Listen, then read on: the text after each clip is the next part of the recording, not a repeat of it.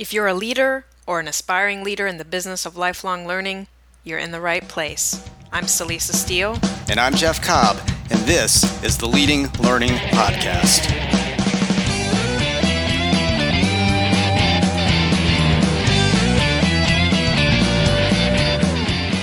Hello, and welcome to episode 45 of the Leading Learning Podcast.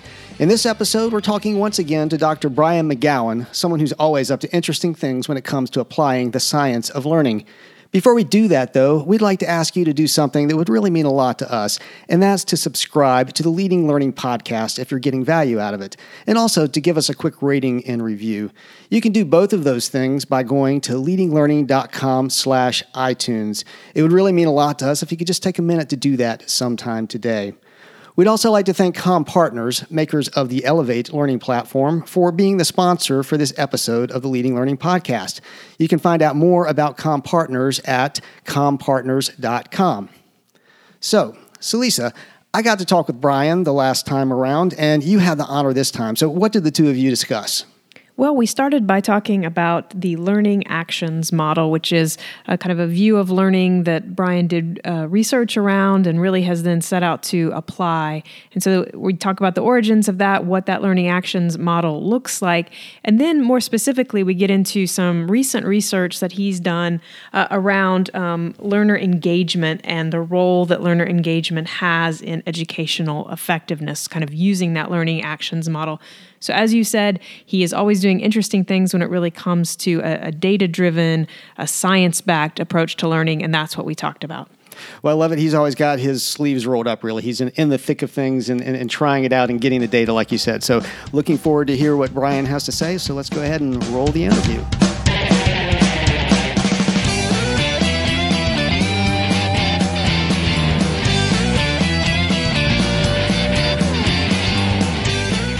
I'm Celisa Steele, and this is the Leading Learning Podcast. And today I'm joined by Dr. Brian McGowan, who's co founder and chief learning officer at ArcheMedX, a healthcare informatics and e learning company. He's a research scientist and educational technologist. He's designed, implemented, and evaluated a, a lot of different educational interventions. And in general, he's all about thoughtful, data driven approaches to learning. So, Brian, thanks for making time for this conversation. It's absolutely my pleasure, Celisa. So I, I gave a little bit of a brief introduction there, but I want to give you a chance right here at the beginning to say a bit more about your background and, and your work. Sure. So, um, academic research scientist by training, went to Temple School of Medicine many moons ago. Um, got my doctorate in cardiovascular physiology and became a faculty member. And someplace between learning how to conduct science, someone assumed that I knew how to teach, and I spent the better part of eight or 10 years as a faculty member and course director until eventually dedicating my um, research focus on education. And that was just about the turn of the century now. Um, and I've spent the better part of the last 15 years um, conducting and studying, uh, conducting experiments and studying how people learn. Well, that's great. And, and I'll note that this is your second time on the Leading Learning podcast. Um, you were gracious enough to deliver a, a content pod at our two day uh, event in May, Learning Technology Design. And, and you were on the podcast a couple of months before that event to talk about data you had collected about a series of uh, experiences with flipped learning. And then you shared more about that at the Learning Technology Design event. But this time around, I, I know we want to talk some about what you found, again, in looking at data about the relationship between engagement and, and effectiveness in e learning in particular. But I, I think maybe the place to start is by talking a little bit about the learning actions model because the data that, that you have ties into that. So, um, what is the learning actions model? So, the learning actions model is just about to celebrate its fifth birthday. Um, so the the learning actions model itself started with uh, a research question about five years ago, um, which actually gave rise to ArcheMedX, which is the company I co-founded. But prior to ArcheMedX, I'd been conducting experiments and watching how people learned. I was the chairperson for a national committee on um, uh, educational technology, and I had this gut feeling that we were missing something. And, and the more I started to talk to folks about learning theory and uh, learning science, one of the questions that I kept asking is how how is it that we can feel comfortable assuming that learners know how to learn? Mm.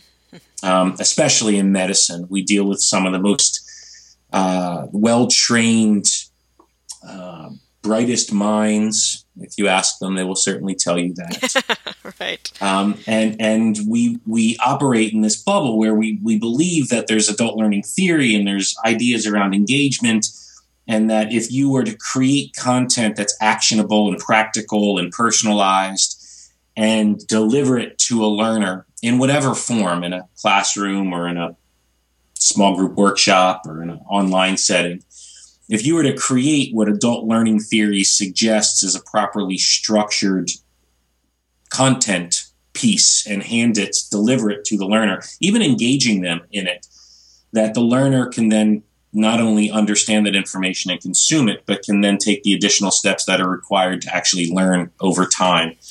Um, and if that's true, then you know we, we need to focus on other areas of improvement. But the more you look through the literature, the you're not going to find definitive data anywhere that suggests that the process of learning has been well studied. And so I set out five years ago, interviewed hundreds of clinicians in a semi structured approach, and it, it, would go something like this. So, Celisa, imagine you're sitting in a classroom, an online environment, and you're engaging with content or engaging with a facilitator, and a piece of information arises. And it's interesting to you. It's piqued your curiosity. It's created a moment of cognitive dissonance. And, and what do you do at that moment um, so that you can begin this process of learning? And as I interviewed hundreds and hundreds of folks, uh, a variety of very actionable, we're talking real life, tangible actions they would describe to me. So, um, if I'm reading something, I'll write in the margin if it's really important to me. If I'm in a classroom, maybe I'll write in the in a notebook. If I'm in a conference setting, maybe I'll jot something down on a business napkin or on the back of whatever three up PowerPoint slides are given. And we started to walk through that. So you you take notes. Note taking seems to be this fundamental first step in your learning process. And um, I ask hundred people how they take notes, and you'll get 150 different answers. So so we, we we continue down this path and we quickly came to understand that the notes themselves, while a critical first step, are really necessary but insufficient, and that the notes that an individual learner took are not nearly as valuable if the learner spends no time reflecting or re-exposing themselves to those notes and so, this idea of a reminder system or a periodic, a, an individualized spaced learning component right. became critical. And everybody I interviewed had examples of great notes that they've taken and they'd find them six months later and they totally forgot the notebook even existed. And, right. and so, um, notes and then this reminder system started to emerge from these conversations. And, and the third element that emerged was while they're having those moments, the learners making a split second decision as to whether they know enough to understand the relevance of that nugget of information to their own practice or to their own setting and what ends up with this this kind of ebbing and flowing of questions and answers and questions and answers which the learners would relate to as the need to search for answers in real time. Mm. And so the learners would describe pulling out their smartphones, asking the person next to them. If the setting is conducive, maybe they raise their hand and they ask a question of the faculty. There's a variety of different ways that a learner goes through this real time search. And but the learners were acknowledged that while they're doing this, while they're taking notes in this cornucopia of unevolved ways, and while they're trying to set reminders by dog earing the pages of their notebook or by writing in the margins of a journal, while they're, they're using this myriad of approaches to set reminders or, or um, bookmarks, if you will, mentally in the notes that they're taking, and while they're confronting and trying to address all these different questions that are arising in the course of the learning process, the learner started to talk about how their attention is constantly being fragmented from what they're there to actually learn. It turns right, out these right. right the, the actions that the learners are taking and the ways that they're taking these actions are actually distracting them. They're Uh-huh. undermining the educational experience, not supporting the educational experience. And time after time after time in these interviews, we'd have these eureka moments where the learner would say, I can't believe I've been in classrooms, I've been faculty, I've been learning in, in formal settings for 30 years. And this is the first time I've ever thought about how inefficient my learning actions are. No, that's uh, fascinating because I definitely that resonates with me. That idea of there you are trying to engage, you find something that connects with the work you want to do or the work um, you are doing, and so you start thinking about that, and then you realize you, you've missed out on whatever's just been said in, in the classroom or in the video or whatever format you're using. Yeah, that, that so that that gets to to this fourth action and now now i'm connecting my personal interest in um, i've been looking at cognitive psychology nudge theory and all these behavioral modifications. And and so here i had hundreds of learners explaining to me that the behaviors that they thought were supporting their lifelong learning journeys were actually behaviors that were largely inefficient and unevolved and and what they realized is that they were almost dependent on a fourth natural learning action, which is the idea that the faculty and the environment are critical to nudging the learners to keep their attention focused. So imagine you're writing a note and all of a sudden you look to your left and your right in the classroom and the learners on either side of you have both almost in a synchronized manner laughed or looked at the faculty member or looked up at the screen. right. Those environmental cues, whatever you were writing, wherever your mind was at that moment, those environmental cues are actually refocusing your attention. And what we found through these interviews is that the inefficiency in the first three actions make the fourth action um, unbelievably critical for the learner. And we've been lucky enough now to evolve those four learning actions that evolved from this research.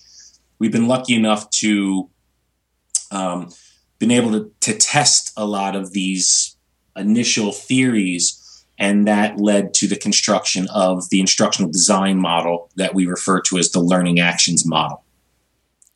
Well, that's great. I mean, I, and I love that it starts with this really th- these interviews with learners and, and hearing how they approach it, and then extrapolating to these four points that seem, you know, pretty universal. They certainly jive with with how I know myself to act in in an educational or a learning setting. So that's fascinating. And and so. Um, I don't know if you want to say more about the, the learning actions model, but I, I know that you know one reason we wanted to talk is that because you have been doing um, a study around this relationship between engagement um, and uh, effectiveness. I don't know if we want to turn there now, if you want to say a little bit more about the model before we do that. But I am fascinated by what you've um, found out about that relationship between engagement and effectiveness.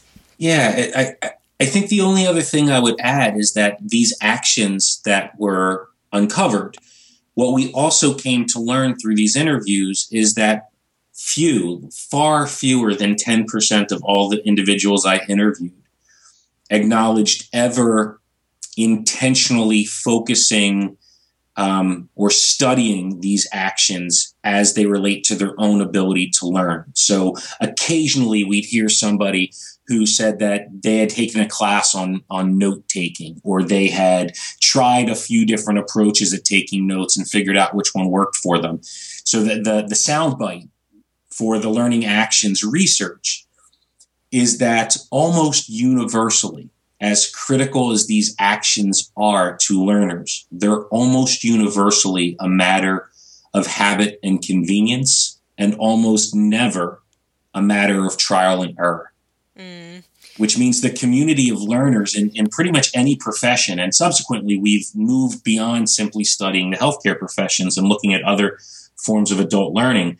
These learners are dependent on the series of actions that, after a little bit of reflection, they acknowledge they've never really evolved. Mm. And that ends up putting an obligation slash opportunity in the hands of the educator because now when I create content or when the groups that I'm consulting with or we're partnering with create content, the first thing that we help them understand is that beyond simply creating the content itself, we need to apply the learning actions model so that you can enable effective note taking, enable automatic reminder systems, enable real time connected search, and leverage the nudge element, the fourth learning action, to keep the learner's attention consistently focused throughout throughout the duration of whatever the education is. So we ended up with this instructional design model that puts some opportunities in the hands of the educator. What I've now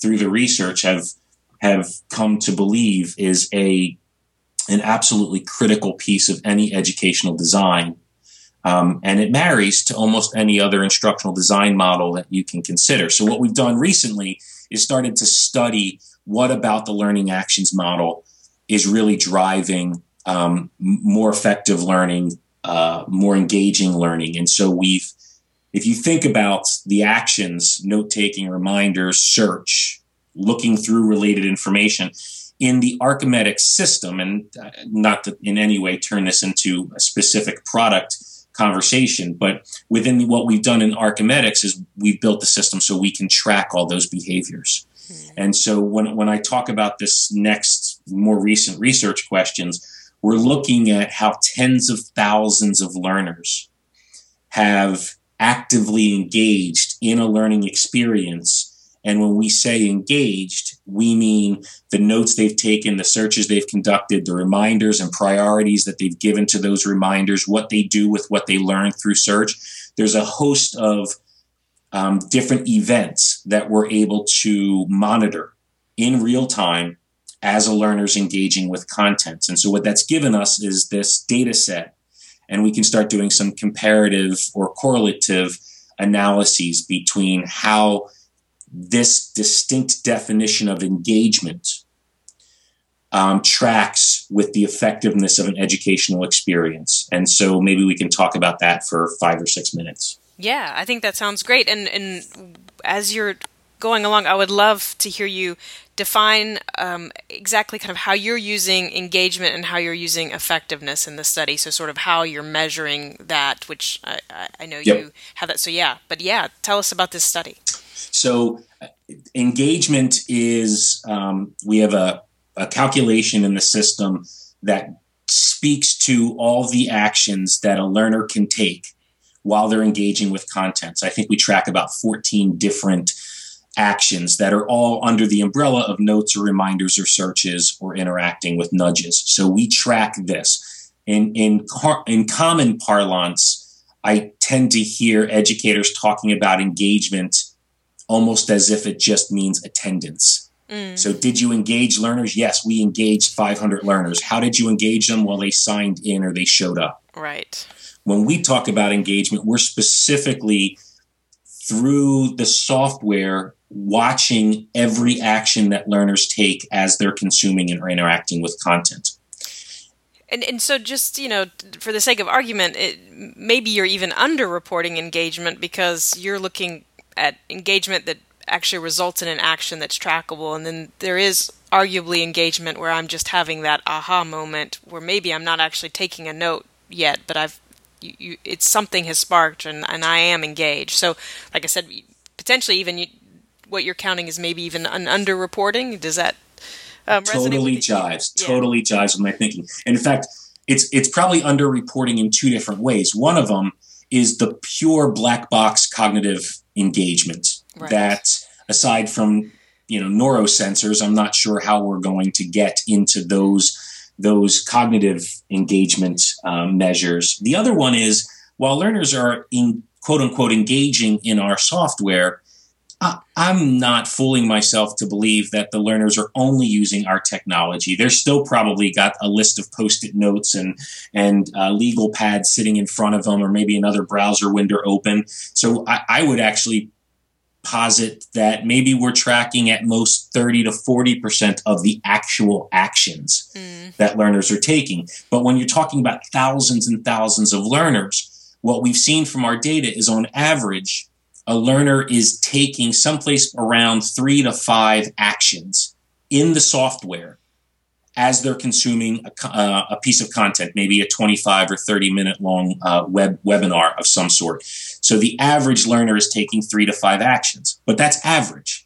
So we know that there are learners who maybe take one or two actions, and we know that there, there's learners that are taking 15 or 20 actions in a half an hour. Right. And so the first research question that we tried to ask is if we could rank order every one of the learners based on the number of actions they took and divide those into quartiles, we would end up with a least engaged quartile, a second quartile, third quartile, and a most engaged quartile.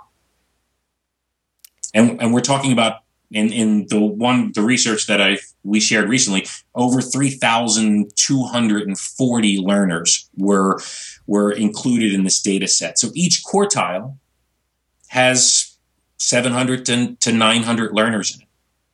Yeah, I was noticing in the because you have this white paper out that that um, the what is it? Learner engagement is a key to educational effectiveness. I, yeah, I was really impressed with the the size of that data set because then, like as you're pointing out, then even as you begin um, subdividing and looking at those quartiles, you still have nice big groups of, of learners to be looking at. And so, on the effectiveness side, we can then use. Um, I think for the analysis in that paper, it was uh, pre and matched pre and post tests where the questions themselves were addressing changes in knowledge, changes in competence, or changes in performance. So we're using an immediacy measure of pre and post test, but we're exploring a couple different domains in learning in attitude change or in performance change. Great. And so we can now take the matched for 3,200 and some learners, we can take their matched pre and post, do the average change um, in pre and post scores on the tests, and then correlate that to the the different um, quartiles of learners. And what we found is that the learners in the least engaged quartile demonstrated about a 15 to 25 percent improvement between pre and post. The learners in the second quartile hit about 25 to 35 percent pre post then we got 45 to 55% pre post, and we change. And ultimately, the most engaged learners were showing upwards of a 60 to 80% change in pre and post. Wow. And and so so we know and again validating this across multiple activities when a learner's consuming the content the more engaged they are the more effective the education is. And what's what's unique there is that we're actually defining engagement in a very specific way that's built upon the learning actions model.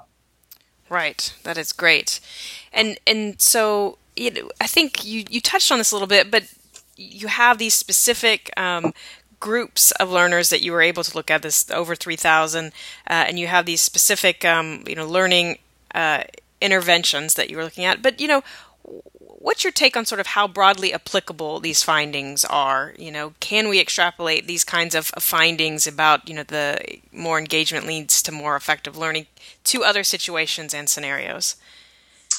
Well, again, the the the question's been asked because all of this research is based in our proprietary software, and not everybody has access to it, or everybody has the resources to secure it. So if you're thinking about a small group workshop or a plenary session or a simulation or um, you know some some other cohort based learning model, in, anytime the example I use all the time is think about like a case based or a simulation experiment where where the belief is because it's more immersive, because it's more practical or realistic, that the lessons that are being um, that are emerging during the experience are going to be easier to consume. They're going to stick longer. And it just seems to be like an assumption that if you put somebody in a situation where it's real life and and there's adrenaline and there's emotion and everything's tied to it that that is is really the that's the glue that makes everything stick and i think what we've learned from this is in those moments those emotional moments in a simulation center or some kind of immersive role playing situation, those moments still need the actions to support them over time. So at that exact moment, the learner may say, wow, that's I, I just learned something. I felt it. I learned it. It made sense to me. I'm going to apply it. And a half an hour later, they walk out of the room and they may recall pieces of it. And three hours later, and three days later, three weeks later. So I think I think the other the other ideas of what gold standard learning looks like um, are as susceptible to the learning actions model, either supporting or undermining their success as uh, a, a sage on a stage delivering an hour long lecture. Right. I mean, yeah, and it seems like you mentioned the the spacing of the learning and that the the those nudges to recall it being so important and, and like you're saying so whether it's even if it's designed especially well from the beginning there's still that there's got to be those nudges back those those points of recall to really make it effective. Um, you know and, and so because you we we've picked up and sort of said yeah you know beyond um, you know the, the software that you're looking at and things like that you know if, if an organization is serious about saying you know let's really look at whether our learning is effective. I mean, what would you suggest as some you know starting uh, points for, for how an organization could go about doing it? You know, perhaps not in as buttoned up a way as, as you've been able to do, um, but just some beginnings of how to really look at the effectiveness of what they're offering. So the first thing I would suggest is to try to map the um, the flow of any of your sessions. So if you're running classroom workshop or an online environment, any any of those kind of linear educational experiences. See if you can map where the the key elements live. Um, we all work off of learning objectives. Many of us focus on a series of assessment approaches to understand the impact. From your learning objectives and from your assessment approaches, you should be able, to look into your content and figure out where the the highlights are. So where's the 30 second nugget that really addresses or, or frames your first learning objective? And where's the two minute nugget that's really focused on one of your assessment questions? And if you now look at your content, you, you almost map your content based on whether it's directly addressing your objectives or directly addressing your assessment. In essence, you've identified where the hot spots are in your content. Mm-hmm. Right. And now if you believe in anything I've discussed in the last 15 minutes around how learners' attention ebbs and flows, then you can use those hot spots in your content to do something a little bit outside the norm at those moments to ensure that the learner's attention isn't ebbing when it should be flowing. Mm. Right? So whether if you're giving a lecture, I think us, you know, we've all seen these situations where a faculty member pounds her knuckles on the podium and says, "This is the most important thing I've got to say." Right. That's the learning actions model. If you're in a small group workshop and the learner says, "So Lisa, do those three things make sense to you that we've just described? How would you go about applying them in your practice?" Mm. That's the learning actions model. And so if we take those gold standard approaches in something like a small group workshop or those sporadic um, uh, experiences or sporadic behaviors of some of our best faculty. There should be a way that we can systematically apply that to all of our formal cl- all of our formal training, and and so the learning actions research, I think, uncovered why it's so critical that we think beyond simply telling a story and we try to use other devices to refocus attention or other devices to simplify the learning process. Um, and, and the learning actions model gives us a variety of, of tools um, that educators can use to create the experience that they're trying to create. And, and absent of it, erase my last five years of research, ignore everything that I've brought to the community then you're basically saying, let's just assume that our learners know how to learn. And as long as we know how to use Articulate and make some cool graphics, then the learners are going to be able to not only consume that information in real time, but they're fully empowered and capable to ensure that that learning is retained over the days and weeks and months that follow. And if you're okay with that assumption, then Godspeed. right.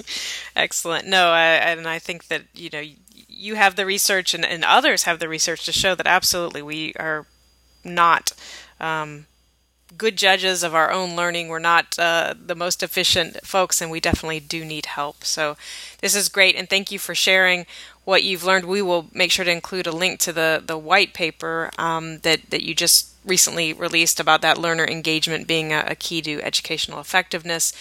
Uh, I have a couple last questions for you. You know, one is uh, a question that we ask everybody, uh, which is about your own approach to lifelong learning. And I know that because you've been on the podcast before, you've been asked that question before, and you talked about using nets and, and sort of uh, automated searches and filters and things to bring you content. But, you know, I guess I'll ask, are you still doing that, or what else are you um, doing with your approach to your own lifelong learning at this point? Yeah, I, I, I like this topic. It's this is kind of the productivity of my own lifelong learning. So how what systems have I put in place to try to make sure that I'm not the dumbest guy in the room at any point?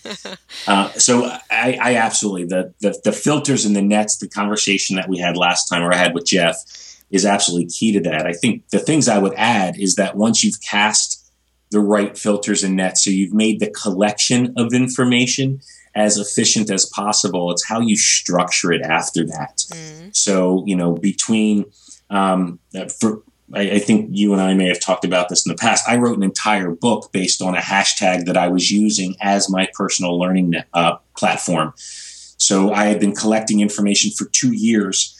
And every time I found something that I thought was interesting or would support my own professional development, I would retweet it and I would put a hashtag, social, hashtag social QI. I was doing a lot of stuff on the intersection of social learning and healthcare quality improvement. And over the years, I ended up collecting uh, upwards of 2,000 tweets that I had earmarked with the social QI hashtag. At which point, a publisher reached out to me and said, I've been watching what you're doing. Would you like to write a book about everything you've learned?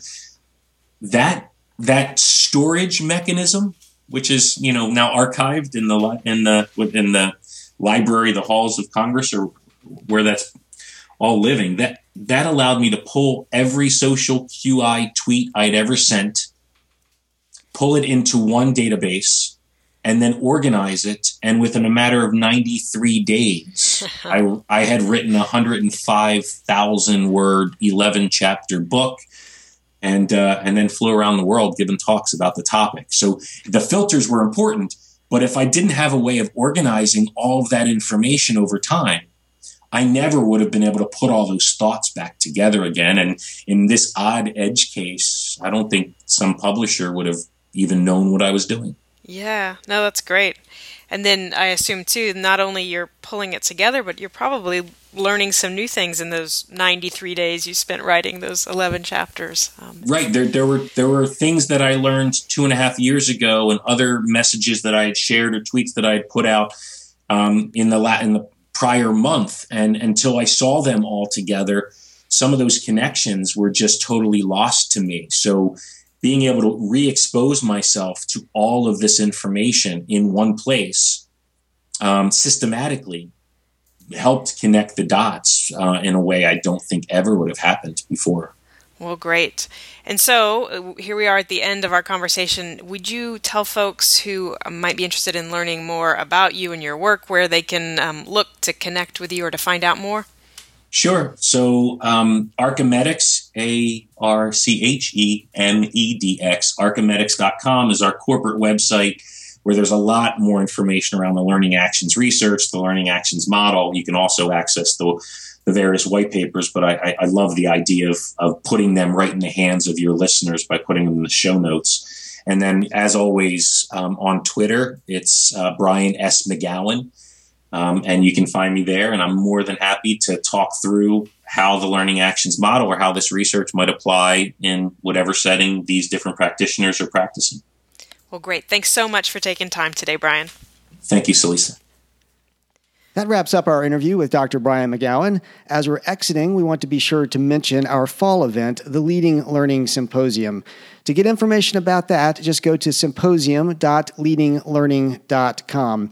And we'd also like to thank CommPartners again for sponsoring this episode of the podcast. Find out about CommPartners at commpartners.com.